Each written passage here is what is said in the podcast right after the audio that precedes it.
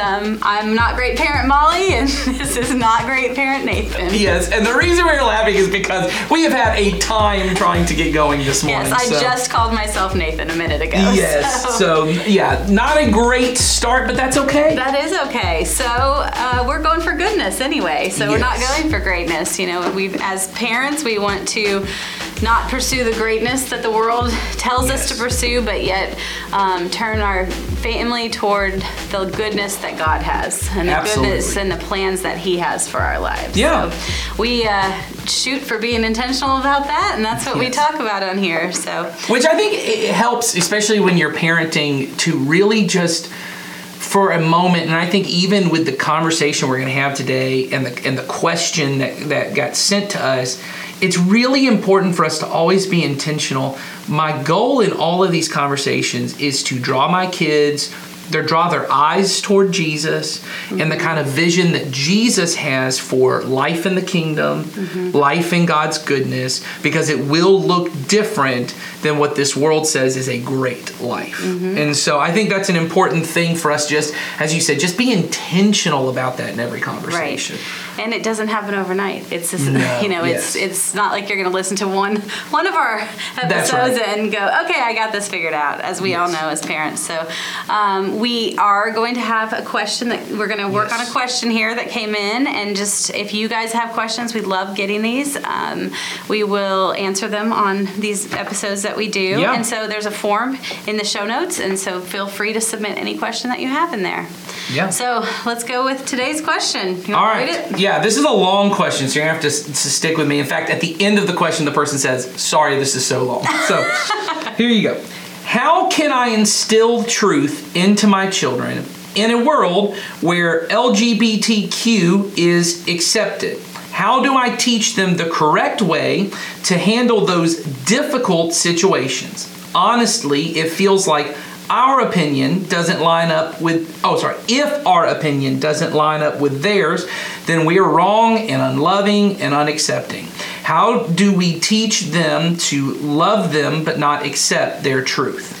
So I, i'm assuming um, that this question I, I hadn't thought about this until i read it through it this time that when they say how do i teach them the correct way to handle those difficult situations? Honestly it feels like if our opinion uh, doesn't line up with theirs, then we're wrong. I I'm trying not to make a lot of assumptions when I read these, but I have to do some just to be able to Right. answer it. Right? When you say honestly, it feels like if our opinion doesn't line up with theirs, I don't know if you're talking about if your opinion as the parent doesn't line up with your kid's opinion. or your opinion or your belief as a Christian doesn't line right up with, the world's opinion No. so it's hard to know uh, but i think this is a question i've actually had uh, several other parents not like in a pastoral way come and ask me. No. but just have had this conversation of i feel often like when my kids are at school they hear one thing mm-hmm. about sexuality and life and i know that god has a different plan for it. So what how do we handle those kind of things? And what it sounds to me like this parent is trying to figure out is how do i teach my kid how to handle difficult conversations about it when i heard difficult situations that's what that's where, where my brain went That mine as well. I was thinking they're they're trying to understand how to help their child maybe navigate through those Right. conversations that they might be having with peers or others. Yeah. But also the conversation at home, they don't want to turn their child off to Christianity or, you know, they don't want it to become tense even within their own conversation. I think it's twofold. Yeah, I do, and I, I get why this is a a, a um, maybe complicated conversation. I think for a lot of believers because um, often it does feel like this has become kind of a central issue in our world as far as you know if there was a while and it's still this way but i don't feel like it's as much where it was kind of faith versus science you know that it kind of felt like you couldn't be a believer and accept certain scientific facts and i know that's still true in lots of places but i don't hear that as much anymore but i do hear a lot of thoughts that is if you are a believer um, if you are a Christian, mm-hmm. the, at least this is the kind of view from the outside, and maybe even the view of many people inside. That means you have to be somehow anti LGBTQ plus, like you, Right. whatever that issue is, you have to be anti that group of people or that person. Mm-hmm. And I know in my life, I have several different people that for them, they fit somewhere in that kind of, you know, as it's often referred to as the spectrum kind Right. of, of that thing. They identify somewhere in that. And, uh, you know, I think sometimes it can be um, difficult to kind of hold up God's view of what sexuality is Right. um, in our own minds. And so I get that with our kids. Um, I think the first thing you and I, when we were kind of prepping this and kind of talking about it, is to try and help kind of calm the anxieties, I think, of a little bit of parents I think so too. that kind of think that this is a conversation that their kids are going to kind of be confronted with all the time. Um, and, and I don't mean that I get that in the school system, I think things probably have gotten even more confusing for kids in all regards when it comes to sexuality. I think they're, you know, and I'm trying to say this with the best intentions of people on, on all sides of this issue. I think people have been trying to bring clarity, but I think the amount of clarity that's being brought is actually making things more confusing for kids to understand how do I interact as a sexual person Right. in the world, which is a weird conversation even to have with young kids and, and teenagers uh, in the way that I think it's being had. I but think- oh, sorry, yeah, go ahead. I say, and- and part of that is because we as adults are also getting it wrong. Yes. And meaning, you know, even me and my husband, let's say Sure, we may yes. maybe are getting aspects of that wrong, and then it's a, it's a challenging conversation with our children, and Yes. and so, you know, it's it becomes difficult, and then we also take on a lot of anxieties about it. Yes. And um, you know, we also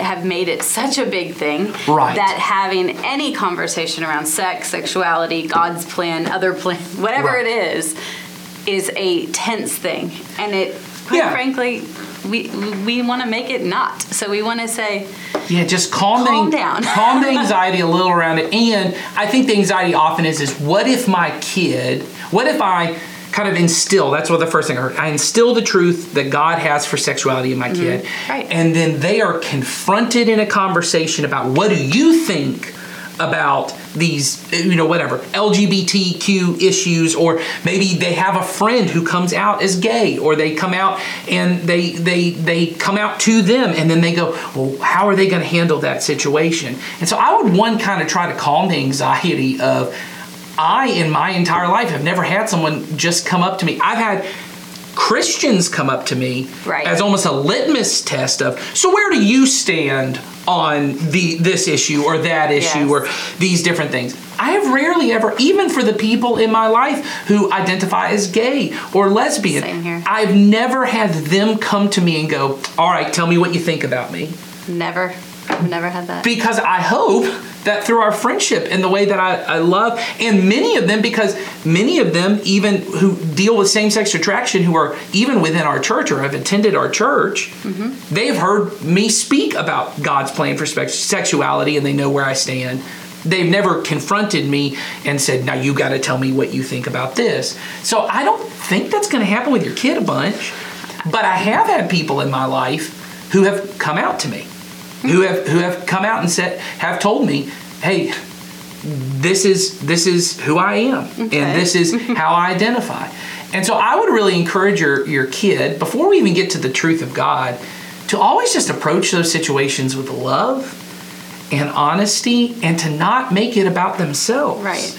And, and not make it this defining thing of that person. Right. You know, it, because then once you've done that, you've labeled, and now Mm-hmm. that per, it, we are called to love everyone. Right. and so when we've decided that we're going to type somebody and, Yes. and and only focus on that, then we're going to miss the love part. And like you said with your friends, and I've got plenty of friends too, that they the overwhelming part is the love. And Yeah. so is the fact that I love them right where they're at, but you know, it doesn't mean there's not truth involved in the in it. It means that I see that God loves them too. Is Well, and that's not the point of that conversation, even. If a person comes to me and tells me something about themselves, and my first it reaction is to tell them what I think about that. Mm-hmm. That's not a loving response. And I'll, I'll give you one that is removed from this because this issue is, I know, testy for a lot of people. I, I had a, a friend of mine, I was with them when they were just talking with their parents, and they kind of off the cuff said, Oh, my therapist said this the other day. And the parent looked at them and said, you didn't tell me you were going to therapy. Why wouldn't you tell me you were Oh, going to therapy? Why are you going? Why aren't you? Why aren't you? Well, and they made it about them. This person was telling them, "Hey, I'm going to therapy," and your first response is, "What have I done wrong as a parent that you wouldn't tell me?" You- Mm. Now you may feel all of those things, Right. But that's not the response. When sometimes you go into therapy, they go, one probably in that one because it was off the cuff. You just go, "Oh, okay." Zip it and listen. And if you have questions, to maybe ask, is it okay if I ask you what, you know, is there something going on? Is there some way I can love and support you? Right. All those kind of things. So I would try and do the same thing. Teach my kid to be, even if you disagree, even if you think and you believe that God's plan for sexuality is the right plan for sexuality, that when when someone's having a conversation with you and maybe they come out to you or maybe you're just having a conversation and they're already out and they say i don't know if you know but i'm and then they tell you what it is, mm-hmm. that their response wouldn't be can i tell you what i think about this? Their response would be oh okay well thank you for telling me. Mm-hmm. Thank you for telling i'm sure that was probably hard to talk about i love you. Is there some way i can love and support you? You don't have to come out and go hey i'm proud of you. I think that's the right choice and you should you know i know that that's often how it feels in our world is that you've got to somehow now be to be accepting means you need to be uh, pro- promotional of it of like i'm all behind. Right. whatever you want to do do you. You Yeah. do you and i'll you know i'll do me and all that kind of stuff. There is another option which is to say thank you for sharing this with me. Mm-hmm. i appreciate that you love and feel safe enough with me that To we, we can talk like about this. this and I think that eases a lot of the anxiety of, well, what if they have to tell them well, that that and then this is the part. I think you do need to instill the truth about sexuality with your own children. oh yes. I think you do. And so we want to, whenever we have this, so that there's no confusion around it, we do believe as a church that God's plan for sexuality is that all sexual expression, right, mm-hmm. is done in the means of a context of a man and a woman, one man, one woman, who are married, who are committed to one another for life until death do you part. That there is no sexual expression outside that that's okay, whether it be same sex attraction or whether it be opposite sex attraction. My, my, uh, my my daughters, right? Who at at this point I don't even think they're thinking about that part. E- uh, Either side of that, who they're attracted to, they might have a crush on this Right. boy or whatever. There is no sexual expression until they are married that they're allowed to. Doesn't a thought in their head, a website they visit, some kind of way to just express themselves sexually in a physical relationship. None of that until they are married is God's plan. Mm-hmm. And so I think that's where you have to start is by one just explaining that to your kids mm-hmm. in as honest of a term as you can. And so the way I've often said it is I think you need to as a parent have these conversations early And, often. I knew you were gonna early and often. early and often. I think earlier than you think is necessary. Mm-hmm. More often than you would ever want to have to do it. Mm-hmm. Well, I think we oft, we often and I know for me it was some this one big conversation, Yes. right? Well, mine wasn't really big because it was so late in the game that it was. You're talking about your my personal one with parent- your my parents. personal one with my parents. My, you know, it was so there wasn't a lot of conversation about even like our bodies or anything prior to that, right? And so then my mom one day just tells me what you know tells me but i'm already very old and it was Yes. not an early thing it mm-hmm. was not an often thing Right. and so then it became you know a kind of scary conversation Mm-hmm. and so i i hope my kids don't remember the talk you know because it happened so early Yes. and it happened so often Yes. that it was a series of it was just a series of discussions or a Mm-hmm. series of things that were just part of what i as a parent were teaching them right. um, you know, I have boys, so most is probably going to come from my husband. It comes from my husband, but also just that it wasn't this one big thing. It was Mm-hmm. an early and an often. Yes. And so I would I would start there when you talk about how do I instill the truth early and often. And if you're already past the early part, then it's just got to have to be often. now the benefit Then the, get started. Yeah, the benefit of the early part, I'll say this, if you got young kids, is you get to be the one who sets the context Right. for it. When you wait until, and I'm gonna I'm gonna say a number that some of you think it's too early. When you wait until they're 9 you have waited too long. When you have waited until they're nine, because and I know you think it's not true, but if they're nine, that means they're in third or fourth fourth grade. There is some other third or fourth grader who either themselves, because you don't know what their family unit is like, has seen something in a movie, has seen something pornographic, has an older sibling that is telling them things, and it is probably most likely not correct. And so they're hearing third, Right. fourth, fifth hand knowledge to them, then they're reinterpreting it. The whole thing gets off. And so I would, as soon as you can, as soon as you think they'd even be uh, able to understand how it works, right? To be able to try and at least have, I call it the mechanics conversation Right. the science behind it. This is what I the way it often started with us, um, with all of our kids, and we and we did. We got our our our oldest girls later in their life, and I just knew we're gonna. We, we had this conversation within like three months of them moving into our home, because it was important for us to understand. These are why you know we refer to them as private parts. We also refer to them. I would say this too. As penis and vagina. Some of you don't even like that I said that on a church podcast. I would use the Real medical terms for them. Um, but it was important. it was important for Sawyer wants to I'm leave sorry. the room right now. because I, I heard want Sawyer. laugh. I heard Sawyer, Sawyer wants to That's why I chuckle hearing me laughing. hearing me say that. But I would have the conversations because it was important for us, and we- don't even use like good touch, bad touch conversations No. in our family.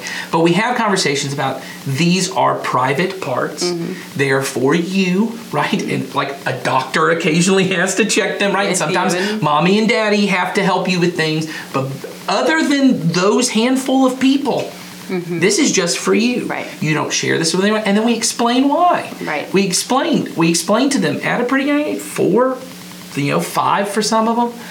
Of these are parts that they make babies. Mm-hmm. This is what they are for. And then I didn't go into all the details around the mechanics, but we started at an early age so that they understood when they had a question of, well, how might that be used for a baby? Yes. We didn't talk about storks. No. We didn't talk. We didn't talk about babies coming out of mommy's tummies. We said this is where the baby comes out.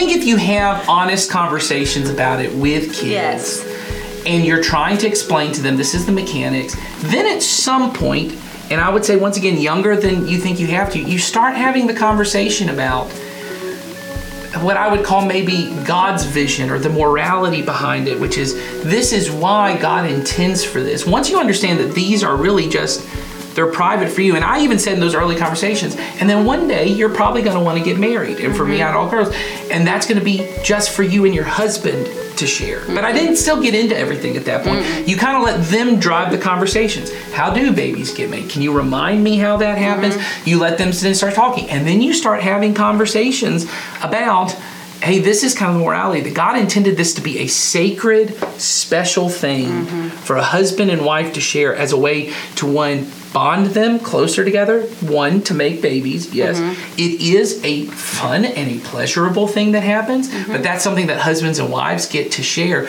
But mostly, it's the sacred gift God gave us, and in some kind of way, it mirrors the kind of intimacy God wants to have with us. That it allows. It's it's the time that you can be actually, like in the Garden of Eden, naked and unashamed in front of Right. another person. That you don't see your body as this shameful thing that you have to mm-hmm. cover up because you're afraid that everyone else is going to try and use you or abuse you or all the different things that kind of get mixed in there. That is another reason I would encourage you once again when you're having these conversations early to use the right terms. Mm-hmm. Because the amount of just unfortunately in our world abuse that is rampant. Yes. the amount that it's important for your child one to understand no one else should be looking at those parts of my body mm-hmm. or touching those parts of my body and also that they would be able to clearly communicate to you what happened when it happened. You know mm-hmm. going through foster training one of the things that's just horrific that you learn is the amount of kids who are trying to communicate their abuse to a teacher or to a youth minister or children, children's minister but because they don't know the right terms. They can't. they they can't. They say it to them. They say this person touched this, but they don't call it what it is. And the one, in particular, one group of parents referred to it as a cookie. Oh gosh. And so the child said that so and so touched my cookie. And the teacher just thought, oh, okay, they're telling me. And because the teacher's busy, they're like, okay, I, you know, I don't care about that story, mm. go away. Because they think it's just a story about a cookie. Well, then it comes out later that they were reporting sexual abuse. You, as a parent, want your child to be able to understand this is something that should not be happening. Right. And using other terms and and things, honestly, there's a lot of shame, like you just said, around Yes. sex. And so when we create these other terms and things, we add to that. And Yes. We don't, I mean, we don't want to instill shame on Mm-hmm. Yeah. within it. And I think that when we start making words like cookie or Yeah. things that are just not what it really is, we're saying we can't say what it really is because it's so bad. Right. And you really just speak to what it really is. And so then when you get to the point that they understand the mechanics and they're young enough, and once again, if you've got a teenager and you haven't had this conversation, I would, in, in whatever way you can, try and talk to them because they may have a lot of misinformation, but you're probably not having a long mechanics talk because they probably get enough of it and they get how it works. You want to have a conversation about God's vision of sexuality, which is that it would be, as we said, one man, one woman who are married for life, and that it is this beautiful, sacred thing that happens um, and that ultimately we want the, that all sexual expression is something that happens within the realm of what God wants for it. Mm-hmm. And so then as I say to my kids cuz they see stuff on TV and they say they they see same-sex couples on TV and they ask me, "What is that?" What is that about? Because that's not the vision of sexuality that I told them that God had. So what I say is, I say God's vision of sexuality, which is the right and best way for us to live, is that it would be one man, one woman, married forever. But there are people who choose because they see people on TV who live together and they're not married. They see that, that people make a joke about they've had sex and they're not married. I'm talking about you know mm-hmm. opposite sex couples, and then they see same sex couples, and I say, look, there are people in our world that, and I say because unfortunately the way we deal with sexuality in our world, it's very complicated for many of us, and so a lot of people for varying reasons. I said there's a lot of reasons that people m- might choose to express their sexuality that way. I said they live that they are living that way and they're behaving that way and they're acting that way and they even identify that way. And our job is not to go around trying to police No.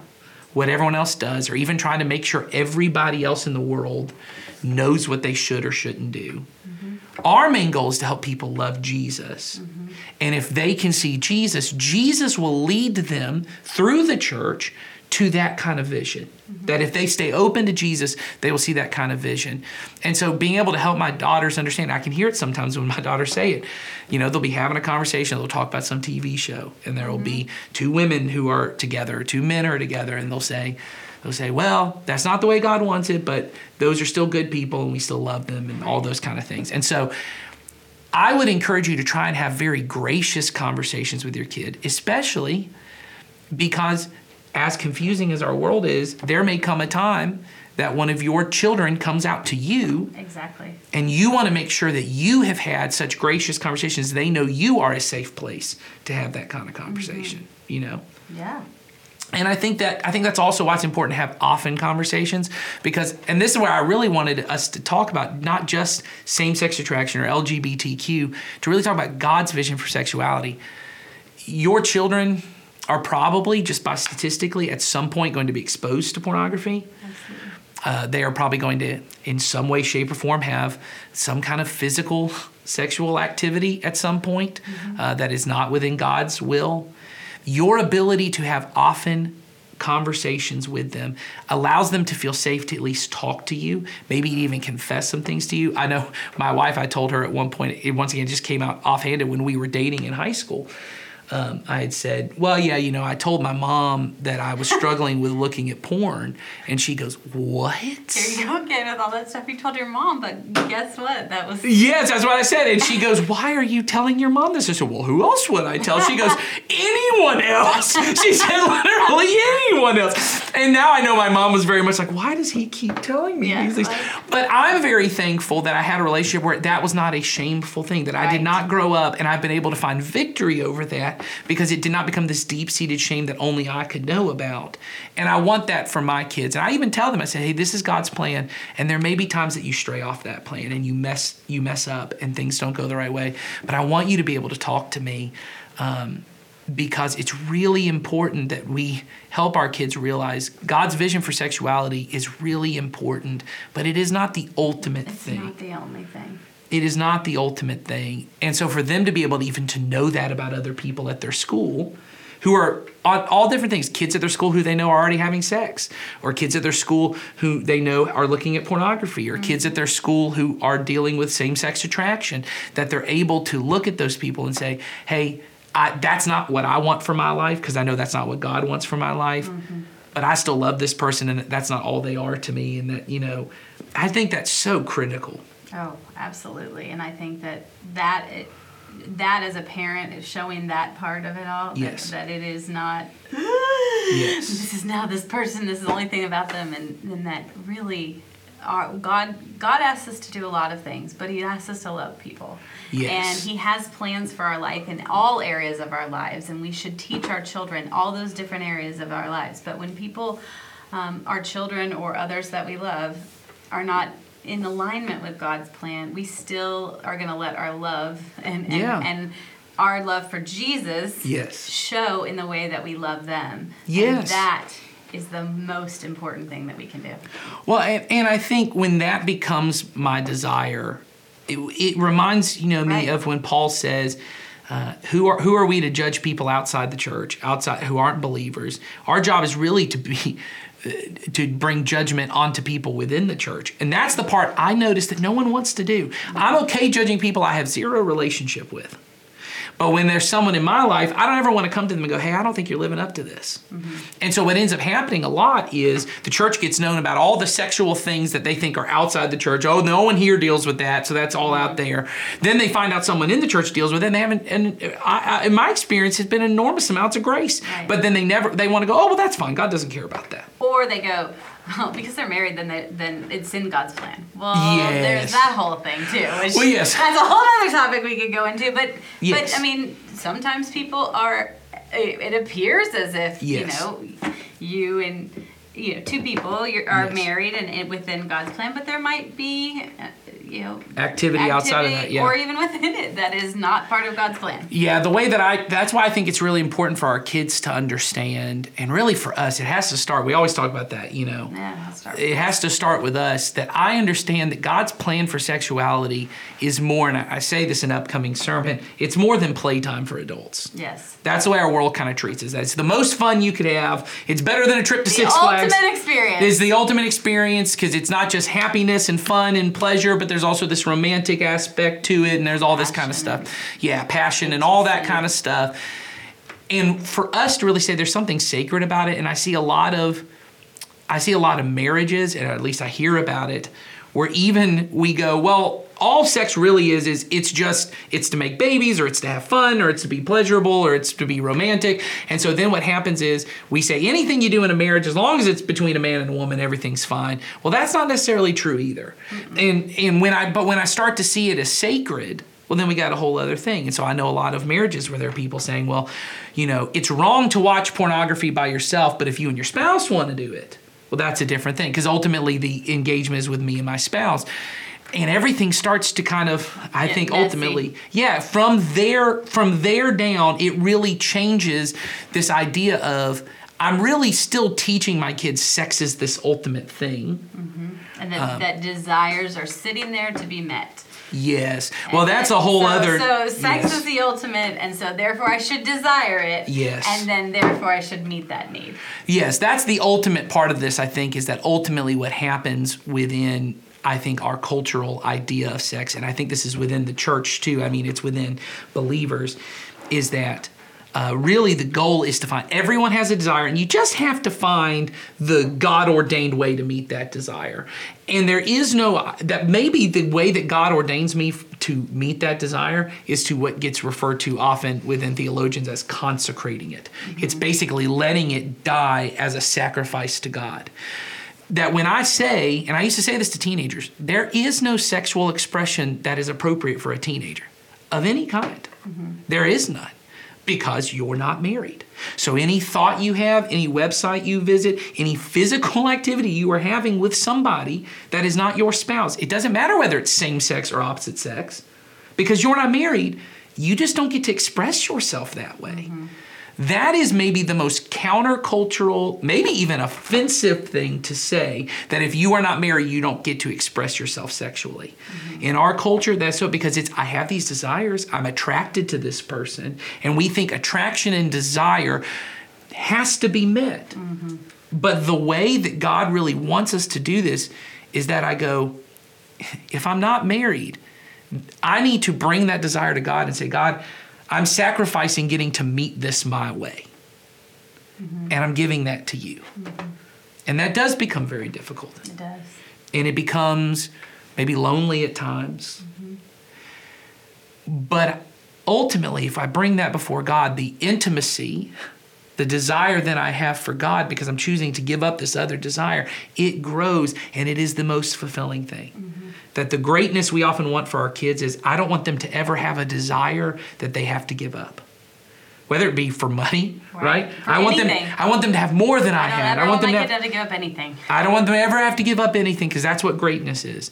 The goodness of God is there's a lot of things I choose to give up. There is money that I consecrate and I sacrifice, and I could use that for myself, but I give it to God, and that grows my desire for Him, right? There are words I could choose to say in this argument. There are things I could choose to say to another person and get revenge, but I choose to consecrate that to forgive that person, to reconcile. I give it to God and my desire grows for Him, right? Mm-hmm. And it's true for sexuality. And there's a way in our culture that what desires are for is to feed that appetite yep. and to grow it to something else. Exactly. And what happens with it, and if we could teach our kids as teenagers really get that, you want to consecrate this desire, you want to give that to God, then it doesn't matter whether it's a same sex attraction or an opposite sex attraction. When you're not married, you've got to consecrate that and give it away. Mm-hmm. And so that ultimately, that becomes the way that we kind of instill the truth into that ultimately your desire is for God. And God is so good that for many of us, we one day will get to be married and He gives us this bonus goodness. Bonus goodness. This bonus goodness, this sprinkle of goodness, which is f- free and loving sexual expression within my marriage mm-hmm. with my spouse. But that begins by first consecrating those desires and giving them to God um, that's a difficult conversation. And as far as the conversations they have to have with other people, well, yeah. I would just teach them once again don't make it about you. Don't make it about you. The ultimate thing that wants to prevail in those conversations is love. Yes. And, you know, most of the time your kids aren't sitting around having these big, heated debates about this. Yeah. And like you said, it's going to be in the form of someone telling them something. Yes. And you want to be loving. Yes. I like it. So I think that's. I hope that that answers that question and not, and answers questions you didn't even know you had. Yeah. Right. We're just we're just reading your mind. Yes, exactly. So. Well, if it's not, you can send it back in. Yes. set it out. We'll try and do better. Elaborate. You don't have to apologize to us for too many lines. No. You can, you can put a bunch of you can put a bunch of questions in there, but use the uh, form in the show notes to send in questions, and uh, we'll see you next time. Have a great day. A good day. See you. Bye.